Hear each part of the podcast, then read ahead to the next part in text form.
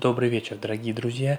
С вами Павлов Илья, я снова рад вас приветствовать. Как говорится, hello again, и снова здравствуйте.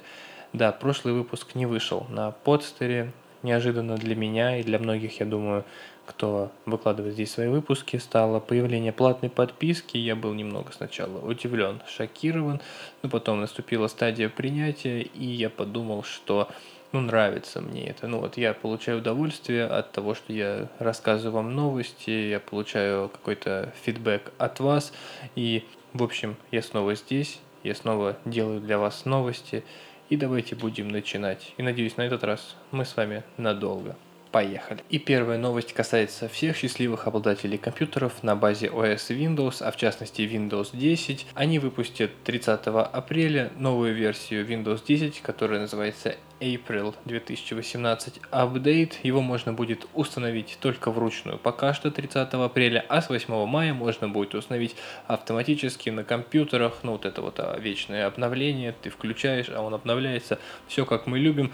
Ну на самом деле это ирония. Windows 10 отличная версия сама по себе была, а это обновление добавляет еще кучу таких функций, о которых я вам рассказывал. В частности, таймлайн. Слегка был обновлен интерфейс, теперь он такой, ну, игра игра, играющий такой, знаете, какие-то появились полупрозрачности, блики, тени, в общем, очень красиво. У меня стоит эта сборка достаточно давно уже.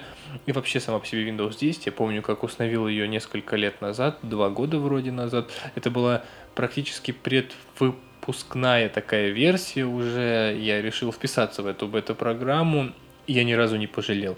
Я думал, что мой компьютер уже доживает денечки, что ему уже все, хана но я установил Windows 10, и он просто полетел. Да, у него не такие слабые характеристики были на тот момент, я думаю, даже сейчас, там 6 гигабайт оперативной памяти, Core i5 достаточно мощный, но как начала работать на нем Windows 10, это просто потрясающе. После Windows 7 это был как свежий глоток воздуха, и, в общем, для Microsoft это не просто шаг Windows 10, это просто гигантский шажище. Она очень крутая версия, очень даже красивая. Я могу сказать, что Windows 10 мне очень нравится, и я ни разу не пожалел, что обновился на нее, и рекомендую всем на нее обновляться как можно скорее, потому что ну, рано или поздно они перестанут выдавать ее бесплатно даже для Windows 8 Pro и Windows 7 тоже Pro вроде, ну такая, короче, мощная, которая у них. И еще одна новость, связанная с компанией Microsoft. Некоторые пользователи, подпи- которые обладают подпиской на Microsoft Office 365, начали получать пакет Office 2019.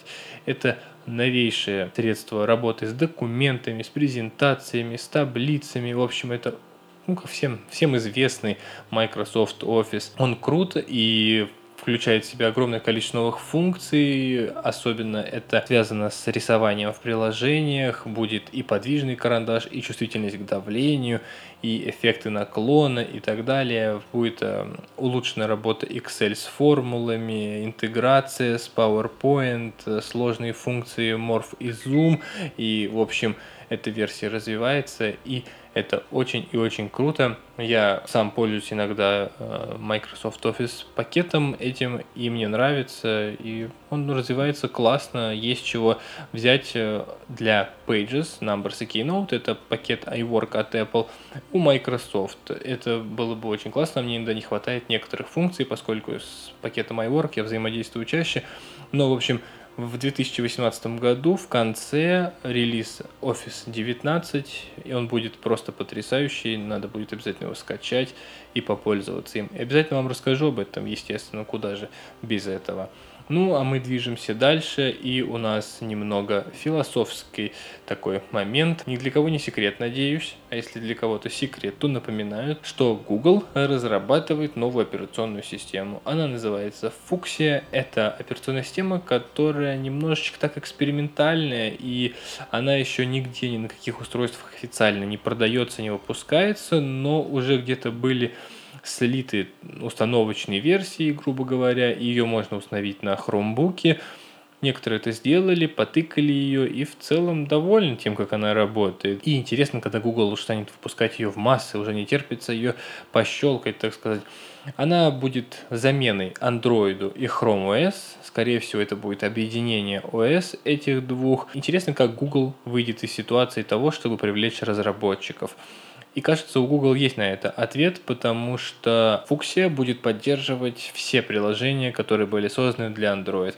Но при этом это современная, новая, написанная с нуля операционная система, которая лишена всех тех болезней, которые есть у андроида, ведь Android так уже устарел, и это становится очевидно с каждым выпуском крупного обновления. Однако будет интересно узнать, взлетит ли эта операционная система. Я почему-то в нее верю, потому что все сейчас научились хорошо делать дизайн, и дальше уже идет именно персонализация и наполнение этой системы. И вот э, Фуксия по тем видео, которым я видел, по тем обзорам, которые были, она симпатичная, она необычная, это не та э, ОС, которую мы привыкли видеть, э, работа с окнами и все такое, это больше заточено на приложение, это очень классно, я надеюсь у Google все получится. Ну а мы с вами движемся дальше, и у нас такая быстрая, скоренькая новость про 5G, такая же быстрая, как этот интернет, и кто же запустит первым интернет 5G? 27 апреля Мегафон закрыл сделку по, по приобретению компании Neosprint, которая владеет соответствующими частотами для 5G. И на чемпионате мира запустит тестовую версию 5G. В нашей стране запустит тестовую версию 5G. Представляете?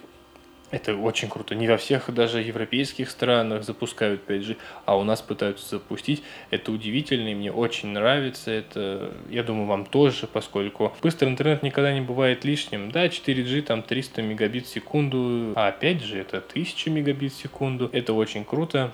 И надеюсь, что эта сеть будет гораздо больше покрывать территории России, поскольку не везде еще есть, конечно, 4G, да и 3G, я думаю, не везде в глубинках каких-нибудь. Посмотрим, как будет в этом плане 5G. Но к 2020 году уже должна быть эта запущенная сеть не в тестовом режиме, а все сможем пользоваться ей. Да и к тому времени смартфоны как раз появятся, которые смогут принимать частоты 5G, поддерживать 5G. В общем, мы с вами движемся в скоренькое беспроводное будущее и вообще движемся с вами дальше. Следующая новость у нас связана с компанией Apple. Их осталось еще три, между прочим три новости, и все они связаны с компанией Apple. И первая тоже она такая довольно быстренькая. Э, в App Store теперь можно закидывать деньги на отдельный счет. Если вы зайдете в App Store, нажмете на свою там картиночку, то у вас появится новая вкладка «Добавить деньги в Apple ID». И вы можете добавить от 1000 до 9000 рублей, а также свою любую сумму и использовать ее в качестве оплаты в iTunes Store, в App Store, в общем, в приложениях и где угодно. Это очень классно, хотя, с одной стороны, немного бессмысленно, ну, кажется, вот так вот на первый взгляд, да, ну, в принципе, когда ты покупаешь приложение, у тебя списываются с карты деньги, а тут будет списываться со счета, ну, зачем усложнять? какие-то непонятности делать. Скорее всего, это сделано для того, чтобы расширить функции родительского контроля, чтобы детям класть какую-то определенную сумму денег, и они могли ей пользоваться, но не больше того. Это, ну, как-то обезопасит родителей от неожиданного снятия средств, конечно же, и более того, позволит детям рационально расходовать ресурсы и понимать, на что они могут потратить деньги, а на что нет, и родители избавят от головной боли, подтверждать покупку, не подтверждать, случайно это ребенок сделал или нет. Ведь напомню, что в родительском контроле ваш ребенок может купить какое-то приложение с помощью вашей карты, и вам придет уведомление, вы одобряете эту покупку или не одобряете. Если одобряете, то она совершается, если нет, то, соответственно, ребенок не может ничего купить. Ну, это удобно, и я считаю, что это правильное решение. Ну а мы движемся с вами дальше, и у нас рубрика «Недоразуменовость», и здесь меня немножечко подбамбливало, когда я увидел эту новость. Появились первые кадры iPhone SE 2. Конечно, вам я не смогу их э, обрисовать, но вообще само по себе появление iPhone SE 2, каких-то рендеров, ну ладно рендеров, каких-то видео, где якобы iPhone SE 2, ну лично по мне это глупость, особенно если посмотреть на этот SE 2, то он совершенно такой же, как и iPhone SE, за исключением того, что у него задняя крышка стеклянная. Это бред. Apple никогда не выпустит телефон, ну, это опять-таки, по моему мнению, возможно, они уже завтра его представят, кто знает, никогда не выпустит телефон в таком же дизайне, но со стеклянной крышкой. Это же, получается, нужно перестраивать производство. Это нужно было разрабатывать дизайн. И вообще, а если они умные ребята, то они не выпустят э, снова такой же дизайн, как был у 5S, как вот сейчас у SE, потому что, ну, люди уже как-то хотят что-то новенькое. Вот ты смотришь на человека и не понимаешь, у него 5S или SE, а многим хочется сейчас выделиться, и вряд ли Apple будет разрабатывать новый дизайн, который чуть-чуть похож на старый, но вроде как бы новый. В общем, глупость какая-то. И это абсолютно глупые новости. Зачем Apple выпускать iPhone SE 2? Ну вот так вот, если подумать. Ну что, у него будет процессор A10, как в iPhone 7. 2 гигабайта оперативной памяти, как в iPhone 7. Камера, как в iPhone 7 ребята, купите iPhone 7. Ну зачем? Там еще не будет 3,5 миллиметрового разъема. Купите iPhone 7, это то же самое. И выйдет он по деньгам примерно так же. Я уверен, что если он выйдет, то он будет стоить это 35, 39, вот так вот. Соответственно, ну, за те же деньги можно взять iPhone 7. Ну и двигаемся дальше. У нас рубрика «Событище». Ну, здесь прям событище, событище. Это очень-очень круто. Я считаю, что за этим будущее, и это очки дополненной реальности. Я даже как-то однажды делал свое видение в виде доклада, презентации в университете, и было много одобрительных отзывов. В прошлом году Bloomberg, известное издание, подтвердило, что Apple работает над собственной VR AR гарнитурой и поделилась подробностями об этом гаджете. Сегодня же CNET, э, э, тоже известное издание в Америке, техноиздание поделилось своими э, знаниями о том, какие планы у Apple по выпуску таких гарнитур, и это очень круто. На каждый глаз будет по 8К дисплею, в сумме 16К. Гарнитура будет полностью беспроводной, осуществляться по высокоскоростной технологии 60 Гц WiGig, Компьютер база, отвечающий за работу шлема, получит новый процессор Apple, который до этого никогда не применялся и в несколько раз мощнее тех решений, что мы имеем сейчас.